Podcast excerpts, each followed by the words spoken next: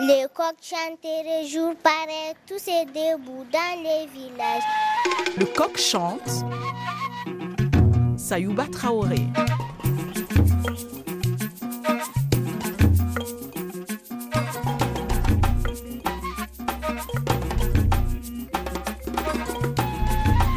Aujourd'hui, dans le Coq Chante, nous allons vous parler du premier intrant dans la production agricole, les semences.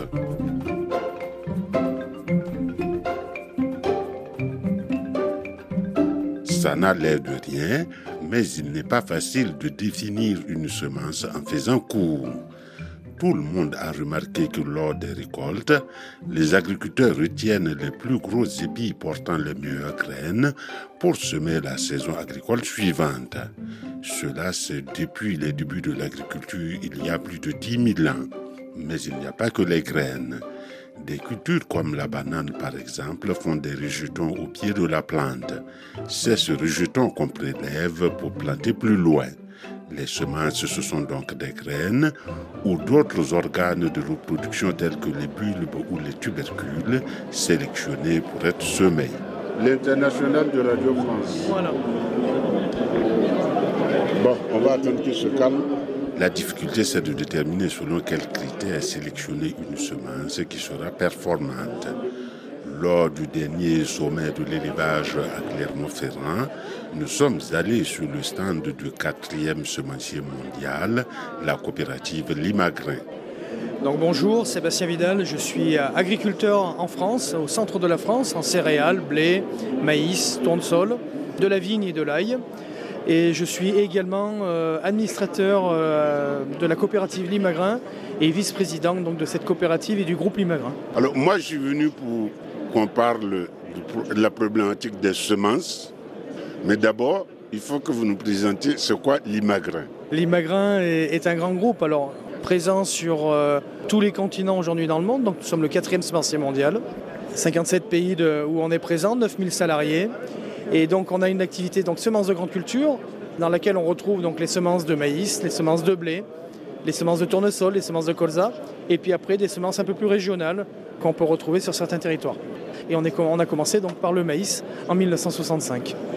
Donc le problème c'était déjà la bonne semence.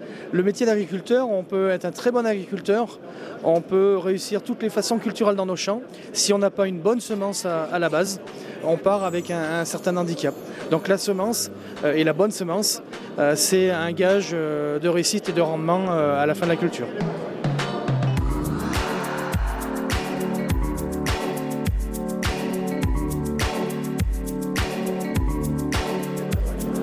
Alors moi je vais vous poser des questions de profane, Monsieur Vidal. C'est quoi une bonne semence? Alors une bonne semence, au-delà du fait qu'elle a été produite euh, avec un cahier des charges très précis pour éviter les contaminations extérieures, pour éviter les, certains virus présents dans ces semences, c'est avant tout une sélection. Euh, C'est-à-dire qu'on va chercher à, à, avoir la meilleure variété pour la proposer à nos clients, pour qu'elle réussisse au mieux dans leur contexte pédoclimatique. Ah, C'est-à-dire que vous cherchez la semence qui va produire le mieux, déjà On recherche bien évidemment la, la semence qui va produire le mieux. C'est le rendement euh, bien sûr, mais c'est aussi une résistance aux maladies, c'est aussi une tolérance euh, à certains stress abiotiques. Donc dans une petite graine qui ne représente pas grand-chose, on a énormément de technologie. Ah, ça veut dire que vous faites des kilomètres pour voir toutes les semences qu'il y a Tout à fait. Oui, on voyage beaucoup, nos équipes voyagent énormément, donc je vous l'ai dit, 9000 salariés, c'est plus de 2000 personnes qui sont aujourd'hui dédiées à la recherche dans le groupe Limagrin, et donc on a euh, des stations de recherche qui sont positionnées dans, toutes nos zones commerciales pour répondre bien évidemment à chaque fois à l'attente du terrain de nos clients, les agriculteurs. Alors comment mène ce genre de recherche? Alors ce genre de recherche est mené à la fois donc sur le terrain, comme je vous l'ai dit, et puis on a aussi également euh, aujourd'hui des centres dédiés, ce qu'on appelle des centres de recherche. On en a un ici à Clermont-Ferrand pour les grandes cultures, où là on travaille avec euh, notamment les nouvelles technologies de breeding, donc les, ce qu'on appelle entre guillemets les, les NBT. J'espère que vous allez nous expliquer ça. Alors l'explication, je peux le faire très rapidement. Vous savez, dans la nature, je vais vous prendre l'exemple tout simple d'un hectare de blé. Sur un hectare de blé, par an, vous avez à peu près 80 000 mutations. C'est-à-dire que naturellement, le blé, les plantes mutent. Voilà, c'est la nature, c'est ainsi. Elle s'adapte. Elles s'adaptent ou pas d'ailleurs, c'est des mutations qui sont aléatoires.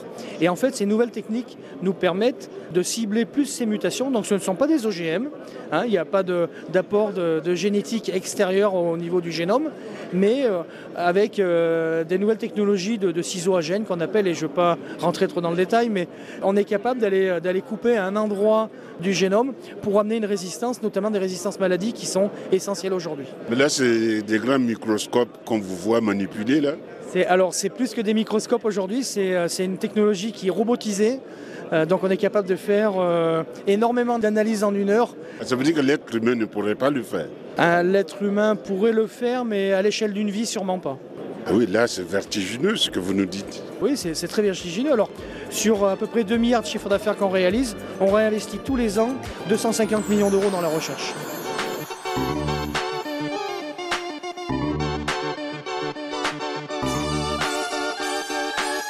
On comprend donc que le paquet de semences que je tiens dans ma main a nécessité un travail long et coûteux.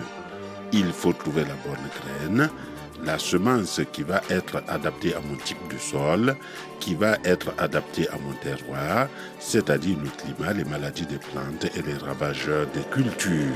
C'est ça. Donc euh, c'est le métier du semencier, ça. C'est-à-dire que le semencier, on ne peut pas être semencier à Clermont-Ferrand, en France, et produire des semences pour euh, toutes les régions du monde. C'est-à-dire qu'on euh, doit euh, s'adapter au contexte pédoclimatique, donc au sol, au climat, aux, maladies qui sont présentes sur les zones. Par exemple, moi je suis à Clermont-Ferrand ici, je vois une semence chez vous, ça me plaît, je suis content. Je l'amène chez moi, je sème, mais il y a des maladies là-bas que cette plante ne connaît pas. C'est exactement ça, vous avez tout à fait compris. C'est que d'une région à l'autre, on n'a pas les mêmes maladies. Vous avez des insectes qu'on n'a pas ici, que vous aurez chez vous. Et donc, ces semences de Clermont-Ferrand ne seront pas adaptées euh, à votre région. Par contre, les semences qu'on produira dans votre région seront totalement adaptées à votre région. Mais ça, ça veut dire qu'il y a plusieurs tests. Vous testez plusieurs fois. Parce qu'une plante, euh, la première saison ne suffit pas. Tout à fait. On a l'habitude de dire que pour créer une variété, il faut 10 ans. Ah, il faut la semer dix fois. Oui, exactement. Il faut 10 ans parce que le temps de la trouver et puis après de la tester. On a différentes phases de test. Et comme vous dites, on la, la sème pas qu'une seule fois. Hein. On la sème euh, au minimum en plein champ 5-6 euh, fois pour vérifier qu'elle est vraiment adaptée à la, zone. Et une fois qu'on est au champ, je sème, je récolte les premiers fruits, je resème. C'est ça. On récolte, on ressème. Alors on commence au début avec quelques graines, puis après c'est quelques dizaines de graines, puis après, c'est quelques milliers de graines pour arriver après à un, volume suffisant. Une fois qu'elle est testée, une fois qu'on a validé qu'elle correspondait à l'attente de nos clients, là on la multiplie et on la, on la met à disposition de nos clients. Ah oui, parce qu'une fois que vous avez, bon, vous dites maintenant on tient le bon, il faut maintenant multiplier. Mais dans cette multiplication, il faut qu'elle garde toutes ces caractéristiques-là. Tout à fait. C'est ce qu'on appelle la stabilité. C'est-à-dire qu'on peut trouver une variété qui est formidable, fantastique, mais qui peut manquer de stabilité. Et en fait, je reviens sur le, sujet tout à l'heure des mutations.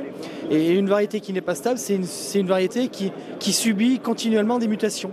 Et donc ça, c'est un phénomène qu'il faut qu'on élimine. Et ça, le seul moyen de l'éliminer, c'est la sélection. C'est-à-dire que dans un panel de plantes, eh ben, on resélectionne tous les ans la plante qui correspond tout à fait au type qu'on recherchait. Et on élimine tout le reste.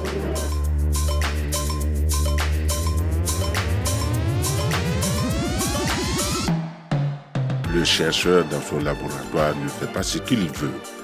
D'abord, la nature ne lui obéit pas forcément. Ensuite, les pouvoirs publics ont leur mot à dire. Et ça passe par la phase de la certification. C'est un terme technique pour dire que la semence répond à ce que la société semencière a dit.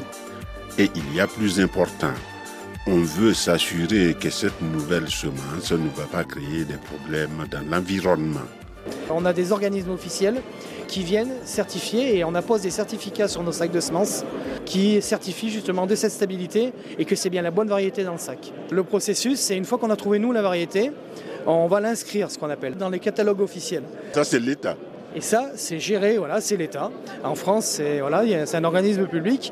Et euh, donc, une fois que la variété est inscrite, on est, nous, organisme euh, certifié pour poser des certificats en disant que, je le redis, c'est euh, la bonne semence dans le bon sac, indemne de maladie et que c'est une semence qui est stable. C'est le travail des agriculteurs multiplicateurs qui est réalisé en chambre où ben, on sème des lignées Et ces lignées, on va les faire croiser. Mais le travail de l'agriculteur multiplicateur, c'est d'enlever justement dans ces lignées les plantes qui ne ressemblent pas à la lignée. Ah, c'est-à-dire que quand moi je vois la rangée de maïs là, vous rentrez dedans pour voir. Bon, celui-là, il est déséquilibré, celui-là, il ne ressemble pas à son voisin, et je l'enlève. C'est ça, c'est-à-dire qu'il ne ressemble pas à son voisin, il est plus petit, plus grand, il n'a pas la même feuille, et il n'a pas la même couleur de soie par exemple. Ça, c'est systématiquement enlevé. On a une exigence de qualité sur le maïs qui nous amène à avoir derrière, lorsque l'agriculteur sèmera nos semences, on aura une parcelle de semences qui sera totalement régulière. Mais quand j'achète euh, un sachet de semences, je n'ai pas idée qu'il y a tout ce travail-là derrière. C'est vrai, euh, on l'explique peut-être pas assez ou, ou les gens connaissent pas, mais en tout cas c'est la réalité. C'est notre métier de semencier. C'est-à-dire que nous on doit garantir à nos clients d'avoir une récolte la plus belle possible. Je vous remercie. C'est moi, je vous remercie.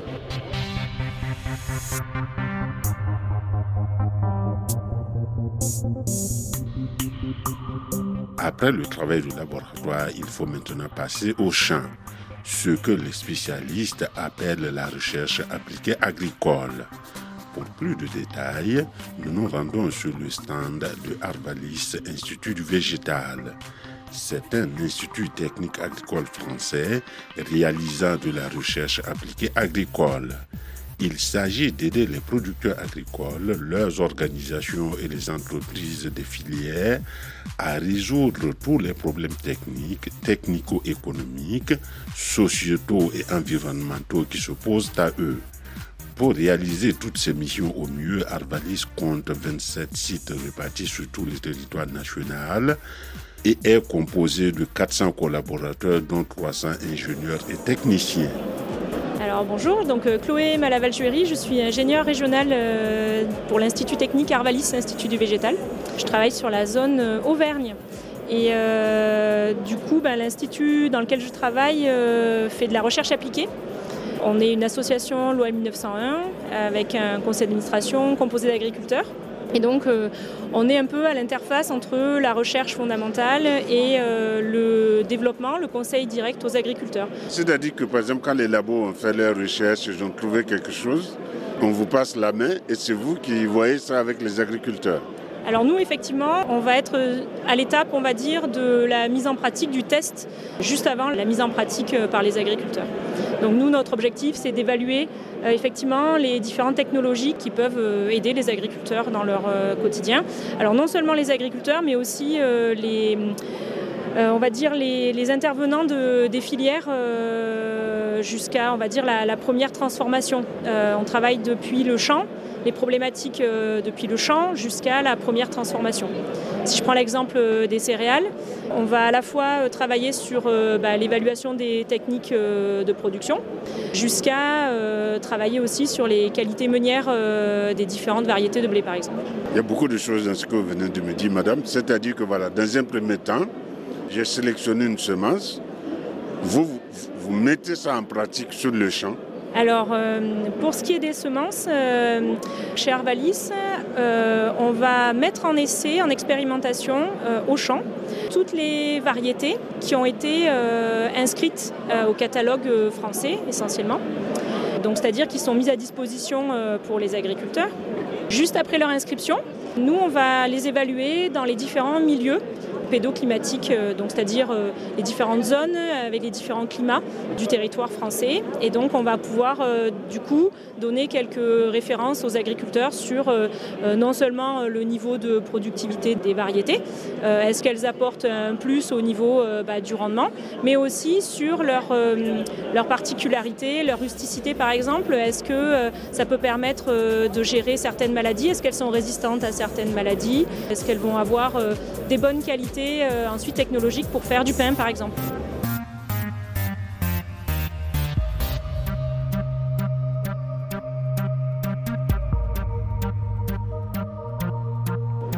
Vous vous contentez pas de tester une seule semence, mais c'est la gamme. Et chaque semence est testée dans différents milieux. Oui, alors euh, en gros, euh, nous, on va passer au crible euh, tout ce qui est inscrit au niveau du catalogue euh, français chaque année. Donc il y a déjà en fait des évaluations qui se font avant d'être inscrites pour une variété. Donc c'est ce qu'on appelle la préinscription. Et donc nous, à partir du moment où c'est inscrit, euh, alors évidemment, on ne va pas tester dans un milieu des variétés qui n'ont pas la précocité, par exemple, adaptée. Euh, évidemment, des variétés qui seraient trop tardives, par exemple, dans une zone qui n'arriverait pas à finir leur cycle, on sait de toute façon qu'elles ne vont pas être adaptées à ce milieu-là.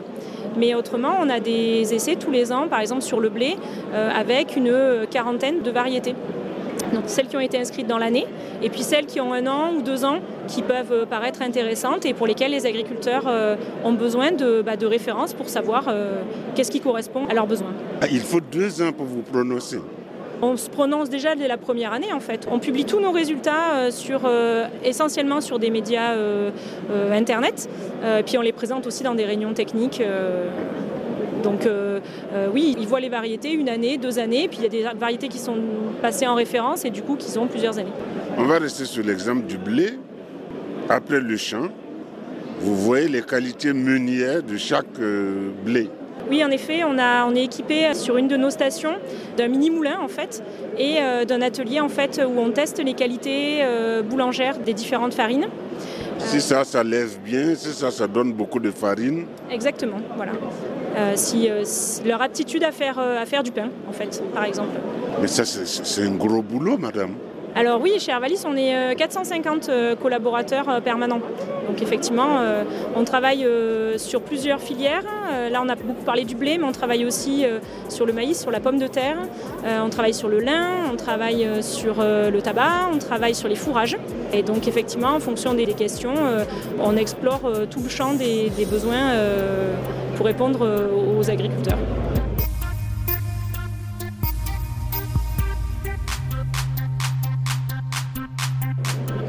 Vous êtes en train de me dire que quand je prends un sachet de semences, il y a eu d'abord le travail du semencier, puis vous, vous avez fait tout ce cheminement-là pour que moi j'ai ce paquet dans la main. Oui, comme ça, vous avez le paquet, puis vous avez aussi euh, du coup les résultats des essais euh, qui ont été euh, conduits avec cette variété-là. Et ça vous permet de savoir dans quelle situation ben, elle va être plutôt appropriée ou dans quelle situation il va falloir plutôt choisir une autre variété. Ah, c'est pour ça qu'il y a beaucoup d'écriture là sur un sachet de semences. Parce qu'il y a beaucoup de choses qui sont écrites là-dessus. Alors je ne suis pas sûre que les résultats euh, de Darvalis soient écrits sur les sachets de semences, mais euh, en tout cas ils sont accessibles sur Internet. C'est-à-dire que si je suis agriculteur, j'ai acheté une semence, si je vais sur le site de l'Institut du Végétal, j'ai les résultats de tous vos essais. Tout à fait, par région en plus si vous voulez. Et par écosystème donné, et je regarde euh, chez moi ce que j'ai et je choisis ce qui est adapté. Tout à fait. On a une gamme de publications qui sont en fait nos résultats d'expérimentation qui s'appellent les Choisir et décider. C'est des documents justement qui, euh, qui reprennent tous nos résultats d'expérimentation. Euh. Je ne vous cache pas que rien qu'à vous écouter, je suis déjà fatigué. Il y a tout ça Bah il faut bien. je vous remercie. Je vous en prie.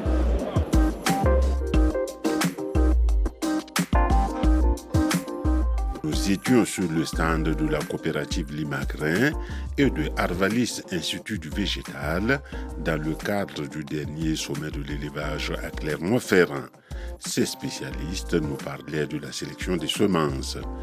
Il y avait aujourd'hui à la réalisation Eva Piedel, au micro Sayouba Traoré. Pour retrouver cette émission RFI.fr, pour nous écrire le coq.rfi.fr et vous pouvez également consulter notre page Facebook Le Coq Chante. Enfin, si vous aimez cette émission Le Coq Chante, on vous conseille de vous y abonner en recherchant Le Coq Chante dans votre application favorite de podcast. Et si vous voulez nous encourager, mettez-nous 5 étoiles et laissez-nous un commentaire.